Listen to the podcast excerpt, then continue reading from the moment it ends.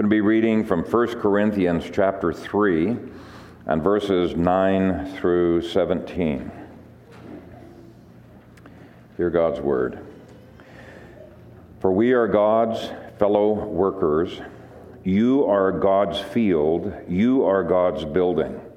According to the grace of God which was given to me as a wise master builder, I have laid the foundation, and another builds on it.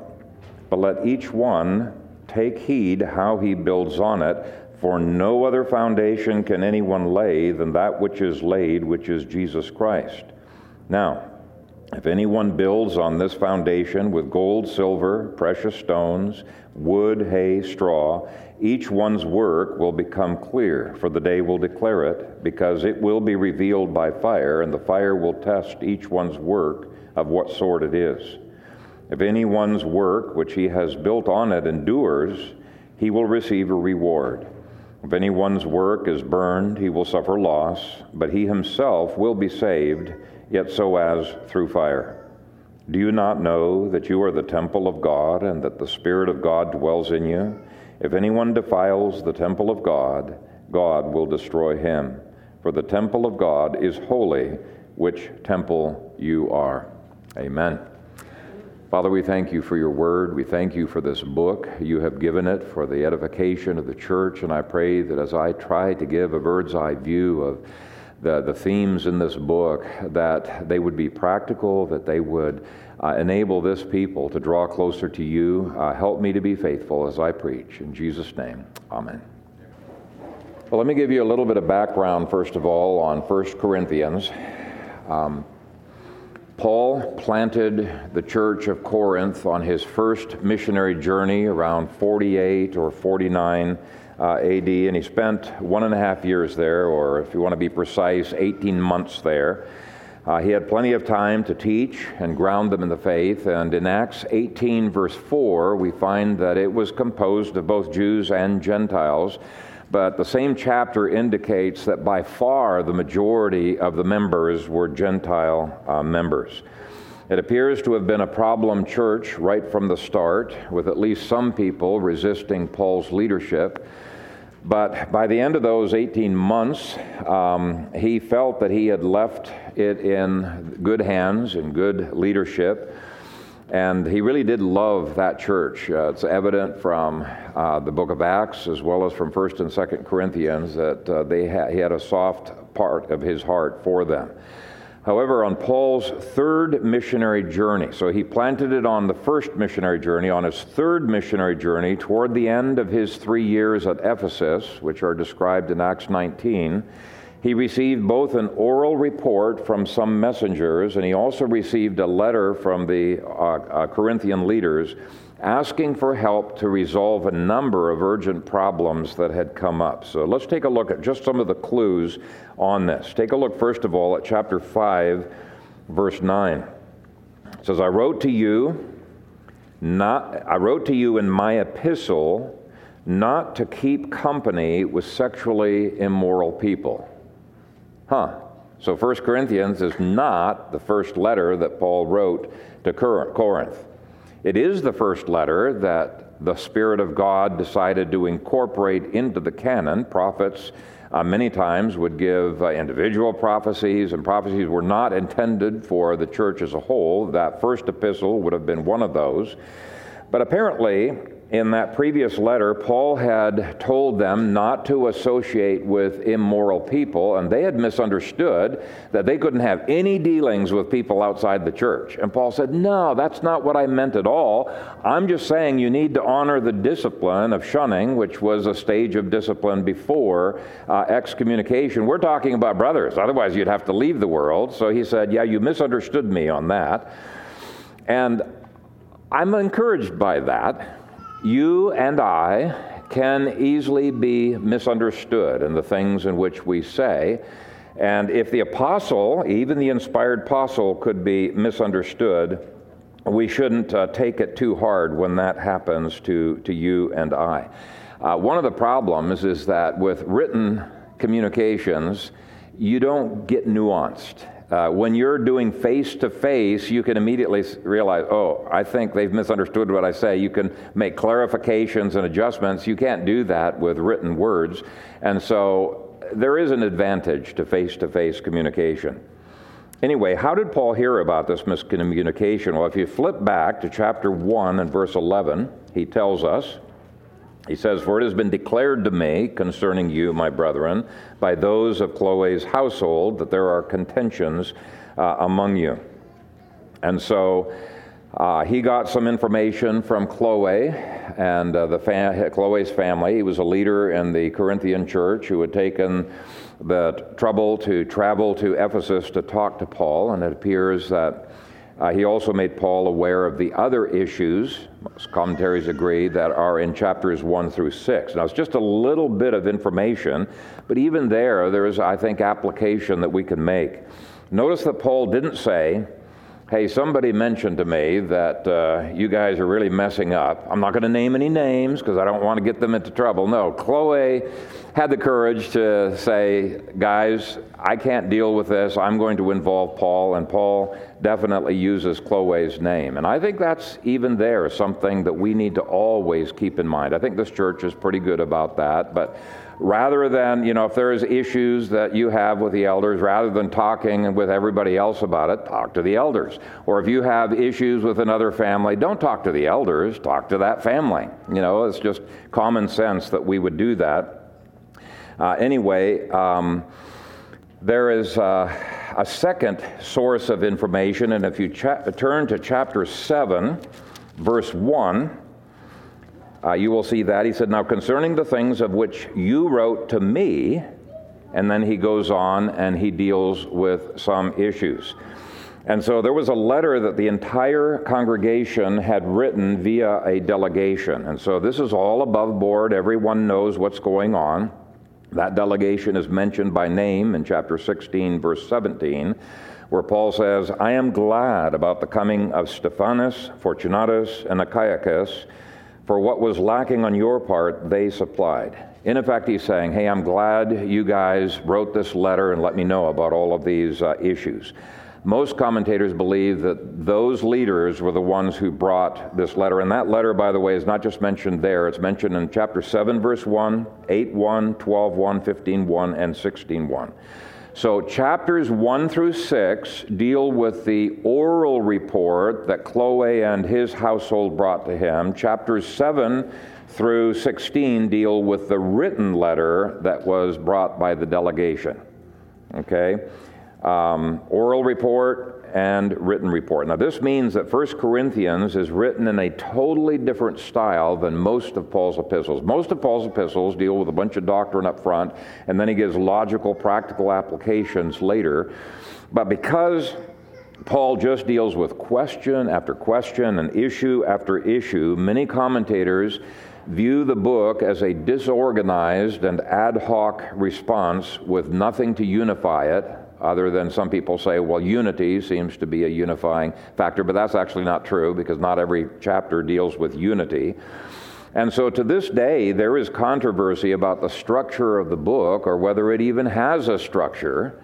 Uh, or whether he just allowed their complaints and their letter to structure uh, his book. But back in 2010, Ciampa and Rosner, or it's Chiampa, I don't know how you pronounce it, but uh, Ciampa and Rosner wrote a commentary that many people uh, since then have been referring to as having pretty, pretty well, quite well established that unity is only one of the sub themes, and absolutely every issue that Paul deals with, he weaves those arguments through the lens of the church being the new temple to show forth God's glory. Paul brilliantly uses Deuteronomy, Isaiah, Malachi as the main prophets that he appeals to. There's a number of others as well. But he uses those three to show that God's purpose of grace was to call out a people to himself, purify them, and prepare them to be ready to meet in the glorious presence of God's throne room. Okay, as a unified people. The glory of God in his temple is the unifying central theme that ties every sub theme together. So, the glory of God in His temple. And I'll just give you some examples of this theme because uh, some of the older uh, writers uh, didn't deal with that unifying theme very well. The whole book, uh, the whole chapter of uh, chapter 3, deals with God building a temple on the foundation of Christ. And it's very similar in its imagery to Ephesians 4. And his exhortation is Do you not know you all are the temple of God and the Spirit of God dwells in y'all? It's plural, you. Okay, if anyone defiles the temple of God, God will destroy him, for the temple of God is holy, which temple y'all are. So you divide and fight against the church, God's going to fight against you. You defile or you destroy the temple, God will destroy you. This is a verse that the church can use very effectively, I think, um, in, in claiming when uh, persecution starts to, to heat up against the church. And we may very well begin to get persecution as a result of this new Supreme Court decision. Uh, just read Alito's uh, commentary on it, and he thinks that's exactly the direction that it's going to be going uh, from the LGBTQ plus crowd. Now, though he didn't write a commentary on 1 Corinthians, Meredith Kline's book, Images of the Spirit, does show how this verse is an explicit reference to the glory cloud imagery of the Old Testament. And since the glory cloud was such a central aspect of the Old Testament temple, it's no surprise to see God's glory cloud mentioned and other aspects of God's glory being uh, woven skillfully throughout 1st and 2nd Corinthians. Christ is the Lord of glory, and the Spirit is the glory of Christ inhabiting the temple. So, for example, you cannot even understand Paul's discussion of long hair and head coverings in chapter 11 without looking to the laws of the temple of what must be in place before the presence of God's glory. Most interpretations of 1 Corinthians 11 um, don't show any connection whatsoever to the Old Testament. And that ought to seem strange on the surface because Acts tells us that Paul never taught a single doctrine without basing it on the Old Testament. He for sure didn't base it on culture, he taught it based on the Old Testament doctrine. And so, uh, the same is true of long hair and coverings. You see, temple law dictated that when you entered God's temple, all glory but the glory of God must be covered. So, since man, excuse me, since uh, the um, woman is the glory of the man, verse 7, she should be covered with long hair.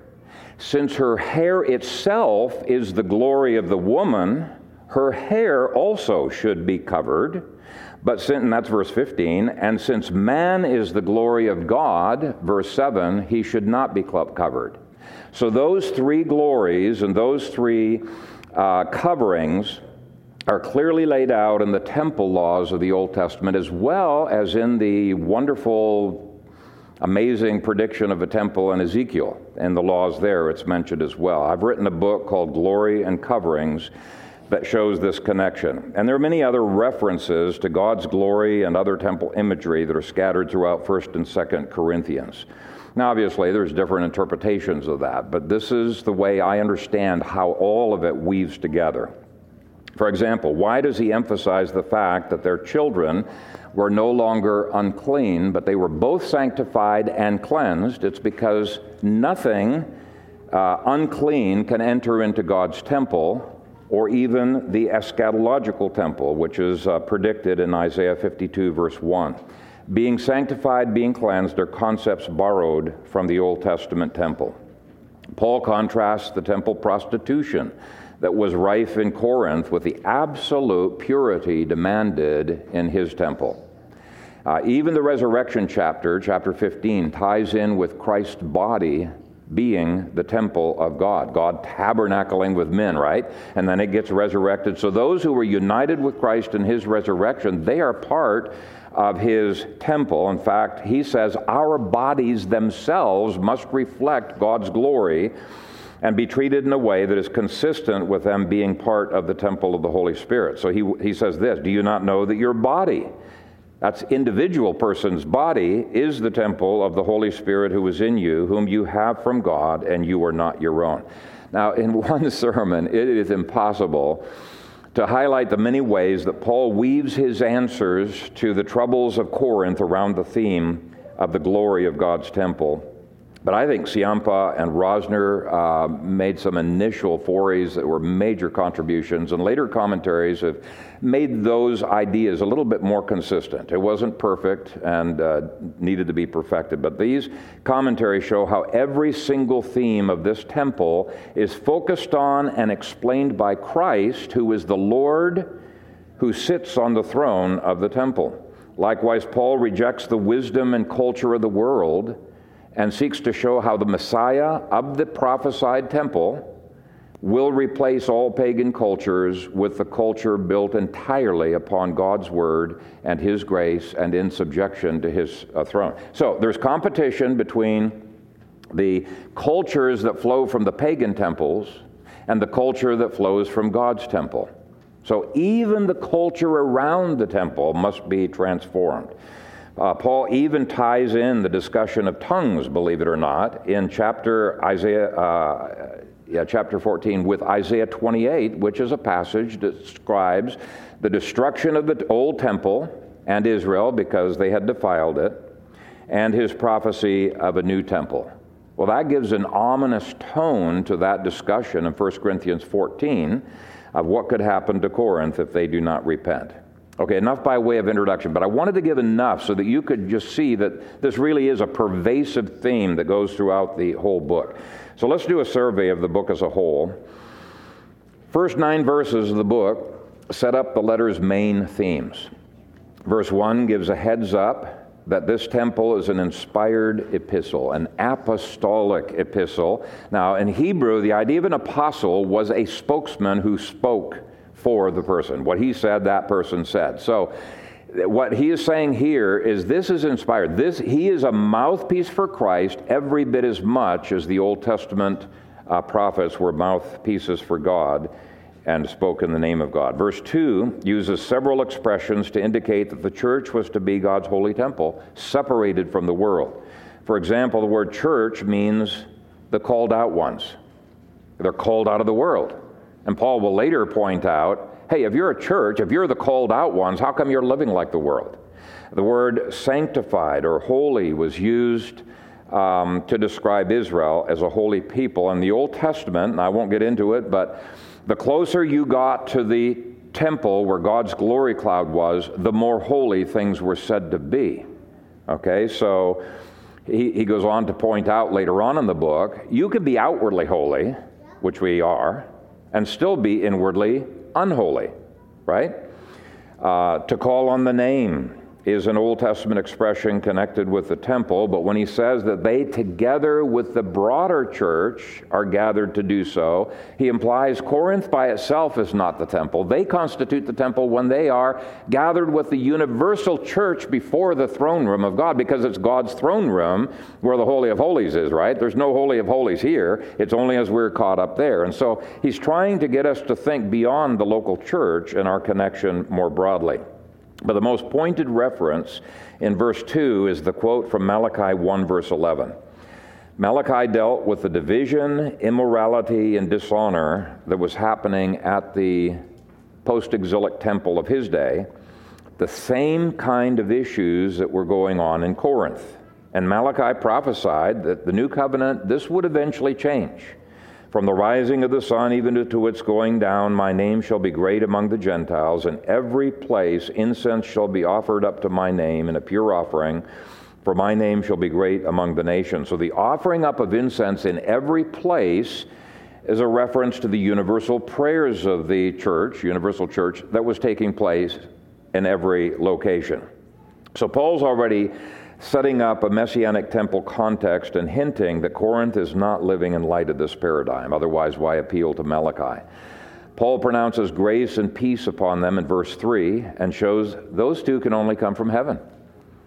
Corinth desperately needed peace, but they could only have it as they had grace. You cannot reverse those two. It's grace and peace, not peace and grace, right? And uh, Jesus, as both Lord and Messiah, also sets the, this in the context of Malachi's New Covenant temple. Uh, I'll skip over some of these, but look at the praise in verses 4 through 9. This is something I have always found remarkable. Paul, in all of his epistles, never forgets to praise people for what is going right. And um, they were messed up. He had to correct a lot of things, but he managed to see the good, maintain a positive attitude. And I think we can learn from this as well that we should not be blinded to the good when we're dealing with the bad in other people. Uh, I'm not going to even comment on them. Let me just read verses 4 through 9. I thank my God always concerning you for the grace of God which was given to you by Jesus, Christ Jesus that you were enriched in everything by him, in all utterance and all knowledge, even as the testimony of Christ was confirmed in you, so that you come short in no gift, eagerly waiting for the revelation of our Lord Jesus Christ, who will also confirm you to the end, that you may be blameless in the day of our Lord Jesus Christ. God is faithful, by whom you were called into the fellowship of his Son, Jesus Christ our Lord. And there are other themes. Now, in chapter 1, verse 10, all the way through to chapter 4, verse 21, he drops the hammer over divisions in the church. Now, the American church is so used to divisions, we probably don't even realize the extent to which that is a violation of our calling. But Paul lays it on thick. In verses 11 through 17, we discover that the church people were focused on leaders rather than on Christ, on personalities rather than on doctrine on gifts and abilities and oratory rather than on their relationships. Some people were groupies of Paul, and you can tell from his words he did not appreciate it. he, he did not take kindly to that. Others were groupies of Peter, others were groupies of Apollos, while many just stood by and were frustrated. When you enter into the church, what should you see being exalted? Not rock star personalities. Those preachers were simply tools of Christ. When you enter the church, you should see Christ just like when you entered the temple in the Old Testament. The only thing that probably caught your attention was this huge, pulsating pillar of fire that shot up from the Holy of Holies right up into the sky. In front of that uh, holy, fire, fiery cloud, nothing else seemed to matter. Okay, there are no rock stars or celebrity preachers or Calvin is my homeboy t shirts, right? The church was not purchased by Paul or by Calvin. Uh, it was purchased by Christ's blood, and Christ alone is your Lord, Savior, and Messiah. So, where in the world did they get this groupie mentality? Well, in verses 17 through 25, he says they got it from the wisdom of the world. That's the way the world acts.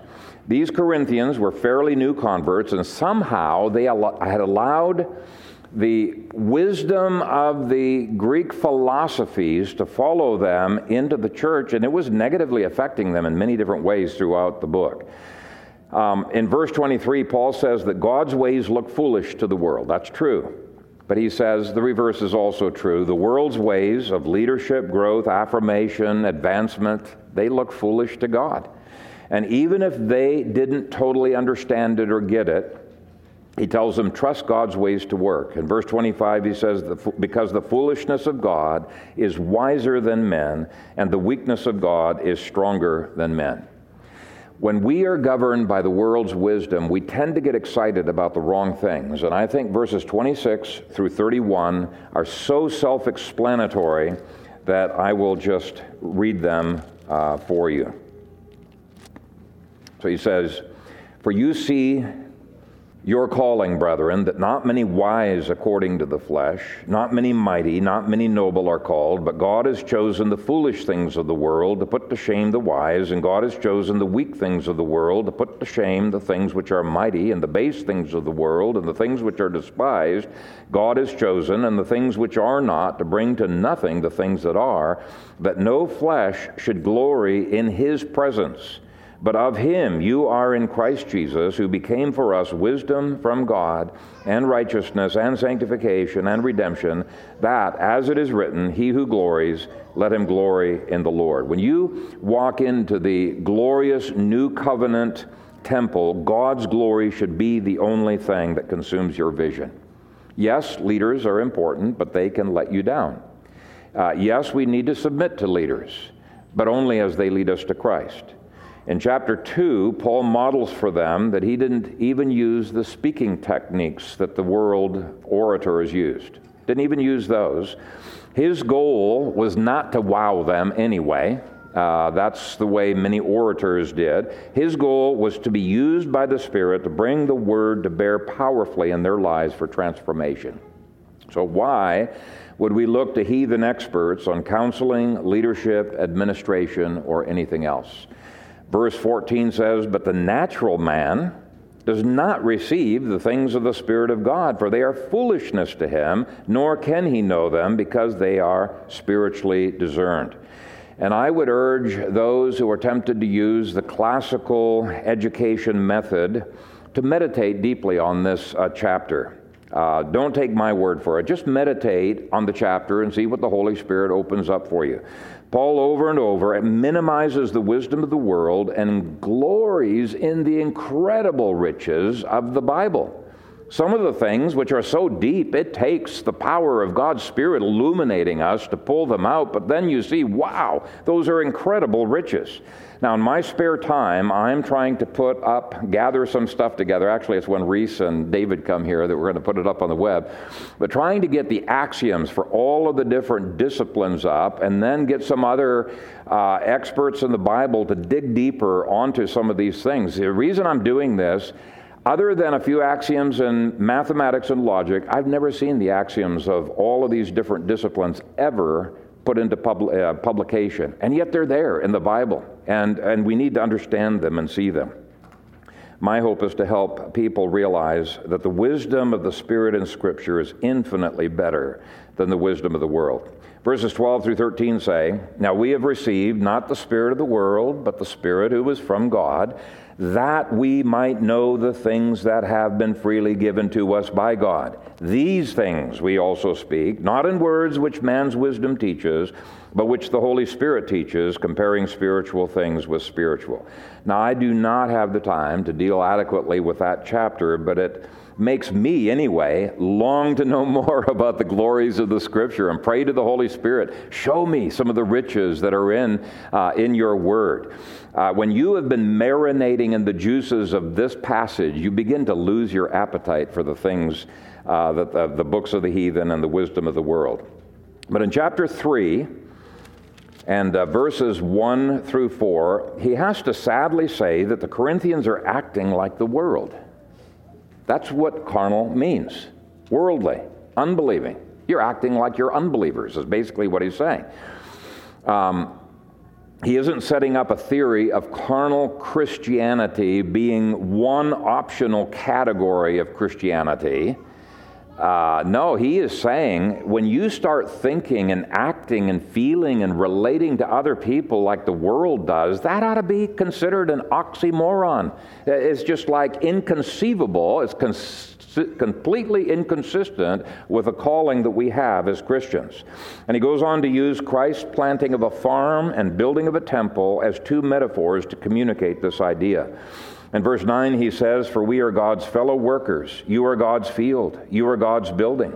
In verse 10, he says, He helped to lay the revelational foundation of the Scriptures through the inspired writings that He's already written. And uh, He has already written six books of the Bible prior to this. And um, uh, even there, he makes it very clear Paul is not the foundation. Yes, Paul gave inspired scripture, but it's the word of Christ. He's a mouthpiece for Christ. So he goes on to say in verse 11 For no other foundation can anyone lay than that which is laid, which is Jesus Christ. But then comes the same kind of frightening warnings that Malachi brought when people were failing to avail themselves of his grace and his word, beginning at verse 12. Now, if anyone builds on this foundation with gold, silver, precious stones, wood, hay, straw, each one's work will become clear, for the day will declare it, because it will be revealed by fire, and the fire will test each one's work of what sort it is. If anyone's work which he has built on it endures, he will receive a reward. If anyone's work is burned, he will suffer loss, but he himself will be saved, yet so as through fire. Do you not know that you are the temple of God, and that the Spirit of God dwells in you? If anyone defiles the temple of God, God will destroy him. For the temple of God is holy, which temple you are. And then the remainder of the chapter, he returns to telling them to avoid worldly wisdom. So the worldly wisdom really is the hay, wood, and stubble that will be burned up as being absolutely useless for God's glorious temple. Now, part of the divisiveness came from those who were critical of Paul. And chapter 4 deals with these critical people who thought that Paul was a dumbbell. They thought he was dumb because he didn't value the Greek philosophers that these guys had been steeped in, and he tells them why. He tells them why. Verse 1 says, Let a man so consider us as servants of Christ and stewards of the mysteries of God. Paul is saying, I'm not a, a steward of Plato or Aristotle or Plotinus. I'm a steward of the mysteries of God, and I have to be faithful to that. Verse 2 it is required in stewards that one be found faithful. So, Paul is in effect saying if Christians immerse themselves in the wisdom of the Egyptians, Babylonians, Greeks, and Romans, we're not being faithful stewards of Christ's wisdom. Certainly, pastors should be reading more commentaries than they do secular stuff. And people might respond, well, that's fine and dandy for Paul, but I got to educate my kids. But Paul applies the same standard to the Corinthians in verse 6. He says, Now these things, brethren, I have figuratively transferred to myself and Apollos for your sakes, that you may learn in us not to think beyond what is written, that none of you be puffed up on behalf of one against another. See, going beyond the wisdom of God's word tends to lead to pride and self sufficiency. Filling your mind and heart with the wisdom of the world tends to lead to pride and self trust. I want you to underline that phrase in verse 6 that really ought to be the theme of your life, where it says, That you may learn in us not to think beyond what is written. He's talking about the written word, that you may learn in us not to think beyond what is written. That is what sola scriptura means. This is why Gordon Clark's philosophy of all of life is called scripturalism because it's scripture that's the foundation for everything. Jesus worded it this way Man shall not live by bread alone, but by every word that proceeds out of the mouth of God. So you can tell that the church of Jesus Christ is in its infancy because we have not remotely uh, been living by every single word of the Bible. We've had a start, there's a bunch of words we're living by, but there's so much more. Now, does that make us seem naive and foolish to the world? Absolutely, yes. They think we're nuts. Verses 6 through 13, though, Paul says, Hey, I'm willing to be a fool for Christ. And the question is, are we? Are we willing to be considered a fool? Verse 10 summarizes what they thought of Paul's naive biblicism. Putting their thoughts on paper, he says, We are fools for Christ's sake, but you are wise in Christ. We are weak, but you are strong. You are distinguished, but we are dishonored. You see, that's what they thought of themselves and what they sought of Paul. But if getting their approval meant using the tactics, methods, goals, strategies, and the wisdom of the world, he said, Look, I'm just willing to be a fool. I don't care if you think poorly of me. I'm sticking to the word. In verses 14 through 21, he affirms his paternal love for them but he warns them that if they don't repent, the fur will fly when he arrives. Uh, he asks in verse 21, What do you want? Shall I come to you with a rod, or in love and a spirit of gentleness? And so that ends the first major section. I've spent more time on it because it really is a foundational uh, section. Next, in chapters 5 through 6, Paul deals with a report of sexual immorality and people taking fellow Christians to secular court. Paul is outraged and flabbergasted and heartbroken all at the same time. He reminds me of Nehemiah when Nehemiah discovered that Tobiah, the pagan leader, had his residence right in the temple and that there were Jews who had married unbelievers. He was outraged. He was a man on fire. You know, Jesus was a man on fire when Caiaphas defiled the temple. And Paul is on fire when he sees the temple of God, which ought to be pure and holy and consumed with God's glory, doing the exact opposite. And so, chapter 5, he deals with how to discipline a person who does not repent of immorality. And in chapter 6, he deals with a person who took somebody to a secular court on a financial dealing. And he attributes that to following the wisdom of the world and having a gross misunderstanding of the nature and purpose of God's grace. In chapter 5, we are faced with a man committing adultery with his father's wife, uh, probably his stepmom.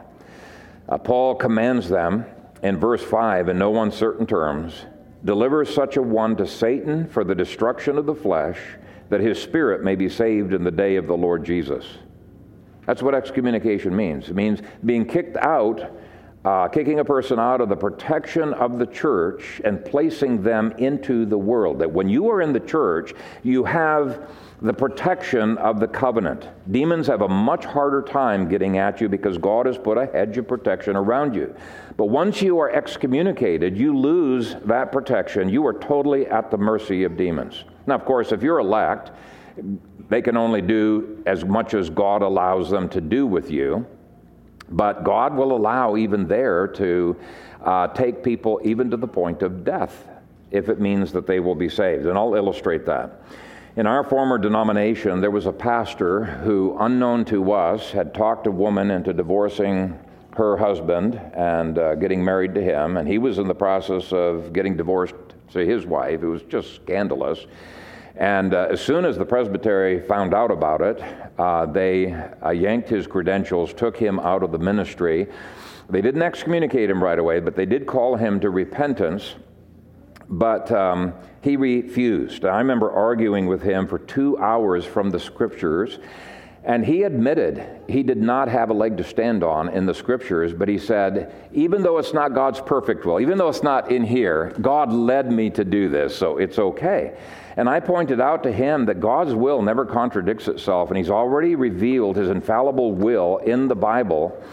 And, um, and yet he just refused any advice. And so eventually the upshot was that he got excommunicated, and immediately demons started beating up on him, and everything was going wrong. He still did not repent. And, why could demons beat up on him? Because he's outside the covenant. He didn't have any protection in his life.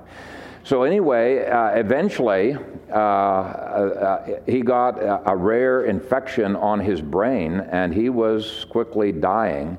And that brought him to repentance. He called the elders and they gathered at the hospital and he thanked them for excommunicating him and was so thankful for God's disciplines. And he repented, got right with the Lord. But because of the stain to God's name, God took him out. God did not heal him.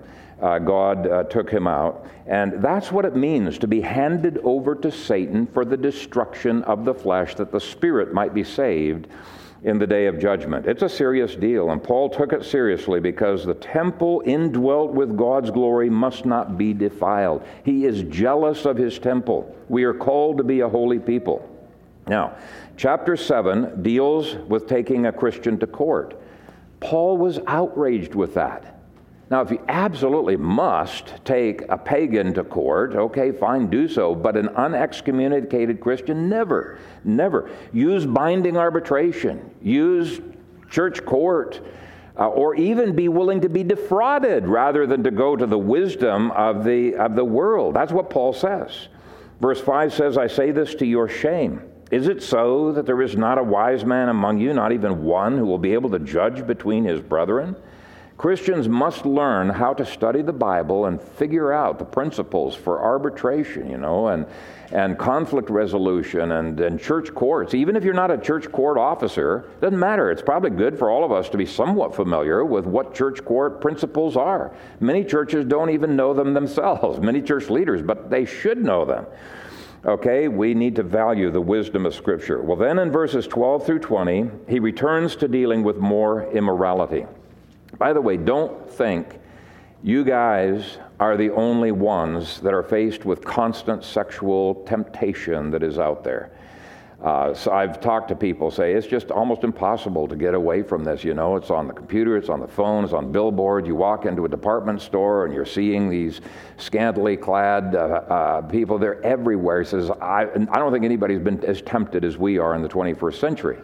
But actually, it's not true because in Corinth, everywhere they looked, they saw similar temptations as well. Let me just give you a little bit of background.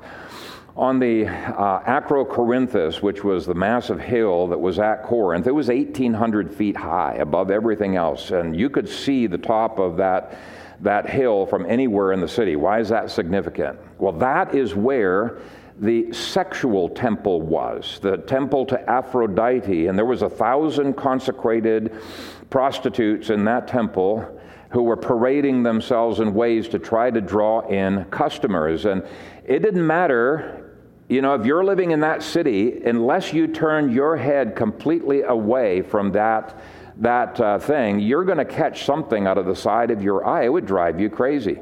And there were many other places in the city where every imaginable kind of sexual temptation was available. And so, so famous was the immorality of Corinth that throughout the empire among the pagans, the word to Corinthianize meant to engage in sexual immorality. And in chapter 6, verses 12 through 20, Paul lays out principles to help these Christians overcome these temptations and to devote all their body parts to righteousness. He scares them with the costs of fornication. He woos them and motivates them with the glories of serving God. He calls upon them to let the Lord Jesus Christ be the Lord of their sexuality. But once again, he ties it in with the temple in verses 19 through 20.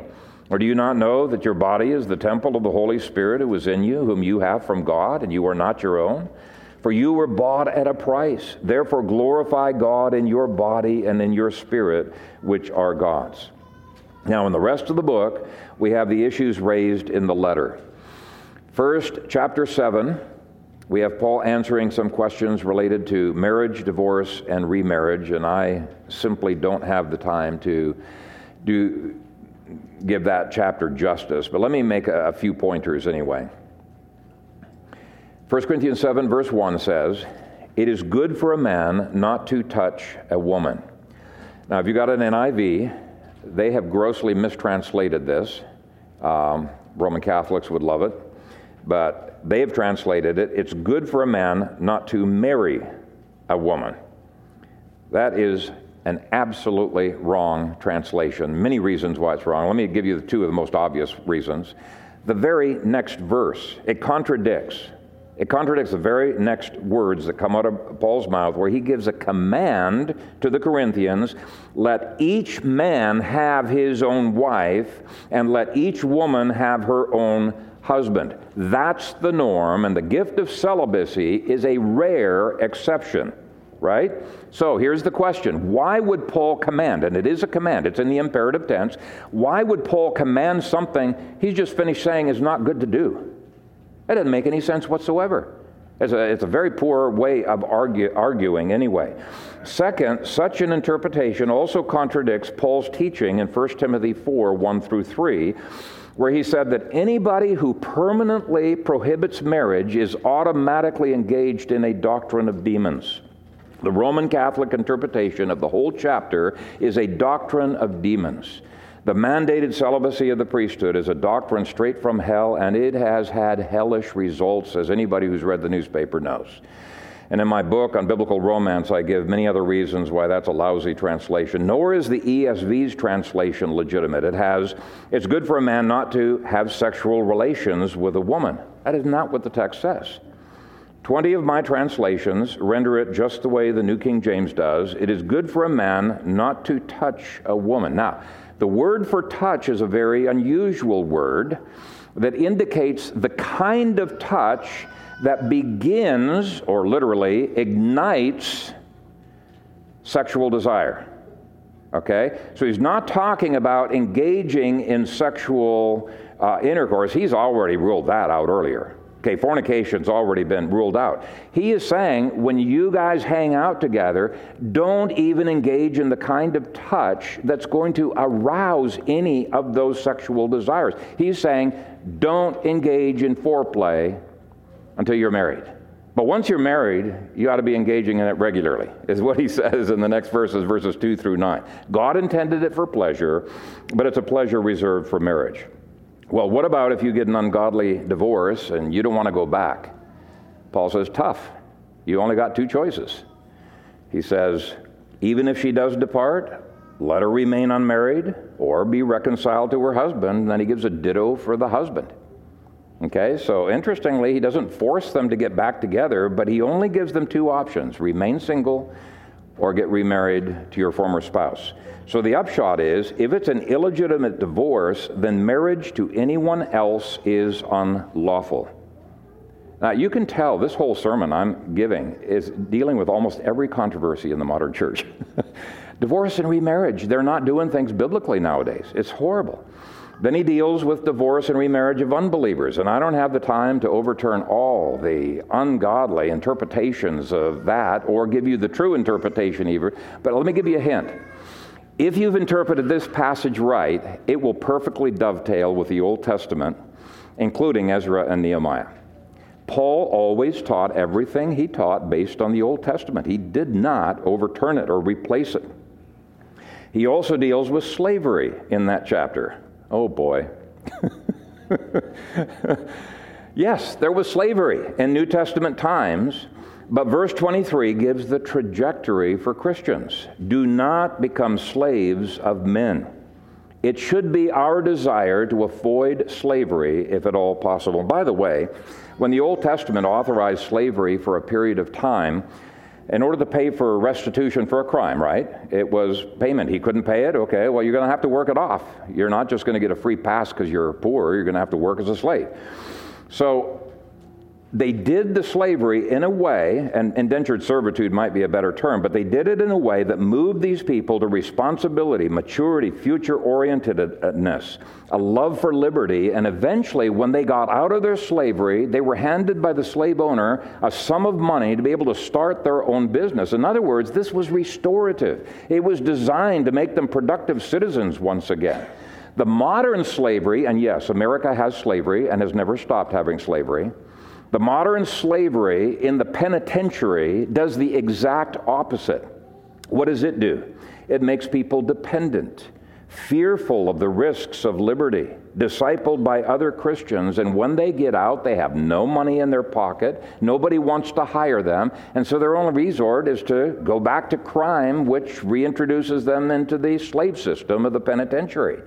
It's horrible. Absolutely horrible. God's goal for his criminal penalties of the Old Testament were always restorative, with the exception of penalty for murder, and always led people to eventual liberty. That was the trajectory of the Old Testament. That is the trajectory of these verses. Then he gives guidelines for postponing marriage during persecution as a wisdom issue, not a mandate. But it was only a temporary postponement because of the present distress, which was the great tribulation that was almost upon them. Chapter 8 then moves on to some fabulous principles to govern our use of liberties and make sure we exercise them consistently with the gospel and consistently with God's glorious temple. Now, I don't have the time to get into those principles, but the key thing to keep in mind is Christ purchased you with a great price, and He owns you, and He owns your liberties. And so, even though you can exercise those liberties, you cannot do so independently of Him. We need to live out the gospel, and so, how we exercise our liberties. Well, we do have freedoms, you know, to drink and dance and do all kinds of things. How we exercise our liberties must be consistent with the gospel and God's purposes of his temple. Um, it's a great chapter. It keeps your focus on the glory of God and not on our own glory. And in chapter 9, Paul just uses himself to say, okay, I've given you principles on how to exercise liberty. Let me show you how I did it. And he says, even though I'm an apostle with certain rights, verses 1 through 14, he restricted those rights for the sake of others, that's verses 15 through 27. And he did so because he had a burning love for these other people. And the irony of it all is that giving his liberties to God meant he had more liberties because he could now become all things to all people, verses 21 through 22. And I don't have the time to show how all of that works or how it weaves with the central theme, but it really is marvelous. The next section of corporate worship should be fairly obvious in how it relates to the temple. That's chapters 10 through 14. These are the chapters most people look to when you say 1 Corinthians. They either think about the love chapter, chapter 13, or they think about the controversial gifts chapters, chapters 12 and 14. But what unifies these chapters is corporate worship before the glory of God's throne room. All of chapters 10 through 14 is correcting weird, weird problems that had arisen within the corporate worship service. Now, he begins with the Lord's table. Most of the judgments mentioned in chapter 10 issued from the glory cloud of God's Old Testament tabernacle. I mean, even fire coming from that glory cloud, right? And Paul gives illustration after illustration of how eating the sacrament brought judgment upon those who partook unworthily. Now, it's an interesting thing that the younger generation uh, ended up being a generation of faith that was really blessed by God, but verses 1 through 13 shows how almost all of the older generation, the all our fathers mentioned in verse 1, ate to judgment. Why? Well, the verses show that they faked their relationship with God even though they were baptized. They lacked faith. They lusted. They committed idolatry. They tempted Christ. They grumbled. They were carnal. In other words, they acted like unbelievers, and eventually it proved that they really were unbelievers. Uh, they were rebellious, divisive, ate unto judgment. So, our focus when we come to the Lord's table must always be to God's glory. Therefore, whether you eat or drink or whatever you do, do all to the glory of God. And by the way, chapter 11 continues the discussion of communion. He's not changed the topic. He points out that even how we dress and conduct ourselves and relate to authorities within the family, you know, he gives that authority chain of command. How we do that uh, affects whether we are blessed or whether we are judged when we partake of the Lord's Supper. That's verses 1 through 16. Now, I've already dealt with the head coverings, the long hair issue in that section. And I know there's legitimate debate on that, and not even all the officers agree on this, right? Uh, and we give liberty for you guys to be Bereans on this subject, uh, but there is only one right interpretation, and it's worthwhile knowing what that one right interpretation is. Uh, we don't give liberty because it's an unimportant uh, doctrine. We give liberty because it's not a settled doctrine in the worldwide church. Eventually, it will be. I'm a postmillennialist. I think it will be eventually. And as I mentioned, I believe only one view can root this teaching in Paul's theme of the glory of God in his temple and in Old Testament law. And I think you really need to do that to be able to adequately answer this passage. In verses 17 through 34, he continues to give exhortations on how to eat for the better and not for the worse. When we lack those qualifications, we end up like the unbelieving fathers of the wilderness. And that brings us to the discussion of gifts in the worship service in chapters 12 through 14. And wow, I think, how on earth do I deal with chapters 12 through 14? Uh, such controversial. Now, I'll, I'll, say again, just like I did with Hebert covering, you don't have to believe what I'm going to preach to you because Phil Kayser said it, right? Um, that would be a violation of the first verses that we looked through of being groupies. We do not want you to be groupies of Phil Kayser or groupies of Gary Duff or of Rodney or any other deacon. Um, but I don't have a choice. I have to preach this the way that I see it in the scripture. And I've already preached on tongues and prophecy during the Acts series, showing numerous principles that show tongues was a true language that the speaker understood. So I don't feel the urgency to rehash those things today. What I'm going to do is I'm going to give you four principles, and I think if you use these four principles instead of the 24 I first came up with, if you just use these four principles, you'll have it the whole passage, all the whole uh, of these chapters will open up. The first principle is that the Spirit of God moves us to understanding. Any view of the gifts that diminishes our understanding should be suspect. Chapter 12, verse 1 I do not want you to be ignorant. And he gives over and over again admonishments to the people that if they don't understand what they are saying, then don't say it. That includes the gift of tongues. Chapter 14, verse 14 is not an exception when it says, For if I pray in a tongue, my spirit prays, but my understanding is unfruitful. Now, charismatics, much as I love them, I think they're wrong on this. They claim that this means that I don't understand what I am saying when I speak in tongues. The passage actually says the exact opposite. The exact opposite. If I pray in a tongue, my spirit prays. Notice he doesn't say that the Holy Spirit bypasses my mind and he prays.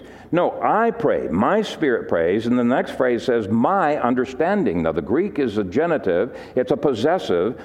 So it says, the understanding I possess. It's mine. I have it. I don't lack it. Continuing, the understanding I possess does not bear fruit. It's unfruitful. It's not bearing fruit. So, in other words, I may understand what I'm praying in a different language, but without a translator, I won't bear a lick of fruit in other people. Without understanding, there is no fruit, there is no edification. Paul's constant refrain in these three chapters is that the Spirit increases our understanding. He doesn't bypass it or short circuit it. So, the first principle is that the Holy Spirit always moves people to more understanding through His gifts. He never shuts the mind off. That principle alone, I think, can help you to sort through a lot of error. Second principle every gift was designed to build up and edify others when it is used in the church. In other words, the church is not the place for personal devotions. This is the place for corporate worship of the body, and all the exercises of all the gifts is, um, uh, has the purpose of building up or edifying others. And there are several verses that say this. Verse 7 says, But the manifestation of the Spirit is given to each one for the profit of all. Now, charismatics will try to prove exceptions to this rule where we can edify ourselves with tongues, but even those passages, when rightly understood, are seen as reasons not to exercise the gift. If they don't edify others, they belong in private, not in the assembly. Chapter 14, verse 12. Even so, you, since you are zealous for spiritual gifts, let it be for the edification of the church that you seek to excel. Verse 26 Let all things be done for edification. So, the second principle is that every gift, without exception, was designed to build up and edify others when it's used in the church. Now, it's okay not to edify others in personal devotions, private devotions, but not in the church, which is the temple of God. The third principle is seen in chapter 13, which says that every gift should be exercised out of love. Though I speak with the tongues of men and of angels and have not love, I have become a sounding brass or a clanging, clanging cymbal. And though I have the gift of prophecy and understand all mysteries and all knowledge, and though I have all faith so that I could remove mountains but have not love, I am nothing. And what does love do? Well, it's the opposite of what you see in some churches. Uh, quoting verses 4 through 7 from the ESV Love is patient and kind. Love does not envy or boast. It is not ignorant or rude. It does not insist on its own way. It is not irritable or resentful. It does not rejoice at wrongdoing, but rejoices with the truth. Love bears all things, believes all things, hopes all things, endures all things. Now, again, that love principle, I think, solves a lot of problems. The fourth principle, and this, as if I wasn't controversial enough, this is the most controversial of the principles. Fourth principle is that prophecy and prophets were intended to be temporary and to pass away. Let me read verses 8 through 10 in Mounce's translation, and there are many other translations translate this way, but I've picked Mounce because he's an expert in Greek. He's written Greek grammars for the beginner and for the, uh, for the advanced, and his translation says this. Love never comes to an end, but if there are prophecies, they will be set aside. If there are tongues, they will cease. If there is knowledge, it will be set aside. For we know in part, and we prophesy in part, but when that, when what is complete comes, the partial will be set aside. Now, if that translation is correct, then what is complete is the canon. There are partial prophecies and partial revealed knowledge, and then there's the completed prophecies and the full body of revealed knowledge. Now, that makes sense of the discussion of uh, revelation of prophecy no longer being needed once the complete revelation has come. Uh, Gordon Fee, only, his only objection is that he doesn't think that Paul would have thought of a completed canon. Actually, in light of a number of Old Testament passages, that's not true. Some insist that the perfect is referring to Christ his second coming. When he comes, then all of these things will happen. Well, the problem with that interpretation is that the Greek for perfect is a neuter adjective that can only modify a neuter noun. Well, Jesus is not neuter, his name is not neuter. The titles Christ, Savior, and Lord are all uh, masculine. So, it really, in terms of Greek grammar, it is absolutely 100% impossible for the perfect to refer to Jesus. So others say it's not Christ, but the coming of Christ that is the perfect. Now, beyond not being what uh, this says, the text says that the perfect is something that comes, not the coming itself. But beyond that, this still doesn't work since the since none of the three words for coming is neuter. Parousia, Eleuseos, Esadu. They're all feminine words, not neuter. So some say that the perfect is heaven when we get to heaven. And actually, there's a couple of preterists think that this refers to when the demons were cast out of heaven just prior to AD 70. It was the first perfect place in the universe, really. Uh, prior to that, um, Job says that Satan was able to go to heaven. Well, you got an evil creature in heaven. It's not perfect yet, but it was cleansed of all demons just prior to 80. Now, theoretically, I would see how that could be a possibility, but that, heaven is a masculine noun. It's not a neuter. So I just don't think that that really fits. Some say that it's the resurrection, and since Paul would die before the first resurrection happened, he would see God face to face at the same time that Revelation ended. But the word resurrection is a feminine noun. That doesn't fit. Again, I think the best interpretation is to say that it is the biblos, the canon. It fits the context of revelation, it fits the context of partial revelation, which is prophecy, and the complete revelation. It fits the timing of AD 70, it fits the usage of a neuter adjective, perfect. It fits the prophecies of the ending of prophecy in Isaiah 8, Daniel 9, and other passages, all of which pointed to AD 70. It fits verse 13, which has faith, hope, and love be more enduring than prophecy. Now, if prophecy ended in AD 70, then those three are indeed more enduring. But if prophecy lasts till the end of history, faith, hope, and love are not more enduring. Love is, but Paul says faith will give way to sight, hope will give way to fulfillment. And again, in one sermon, it would be hopeless to settle such a hugely debated passage. I know I've not done justice to these passages. But I have read uh, Wayne Grudem and about 40 other charismatic uh, scholars, and I believe my interpretation is the most natural one. And so far as I've been able to discover, it is the only one that fits the neuter gender of the word perfect. And uh, so it's what I default to. Chapter 15 deals with the beautiful doctrine of the resurrection of Jesus and the resurrection of believers. It also gives us a plan for what happens between now and the end of history. And I'm just going to read verses 20 through 28 without comment. But now Christ is risen from the dead and has become the firstfruits of those who have fallen asleep. For since by man came death, by man also came the resurrection of the dead. For as in Adam all die, even so in Christ all shall be made alive, but each one in his own order. Christ the firstfruits, afterwards those who are Christ's at his coming. Then comes the end when he delivers the kingdom to God the Father, and when he puts an end to all rule and all authority and power, for he must reign till he has put all enemies under his feet. The last enemy that will be destroyed is death. For he has put all things under his feet. But when he says all things are put under him, it is evident that he who put all things under him is accepted.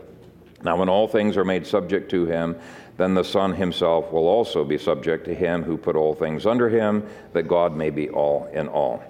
Now, in verses 50 through 56, he tells us when that last enemy is destroyed. And it's while Christ is coming back, before he actually reaches the earth, he's still in the sky. We're caught up to meet him, and then we come to judge the earth.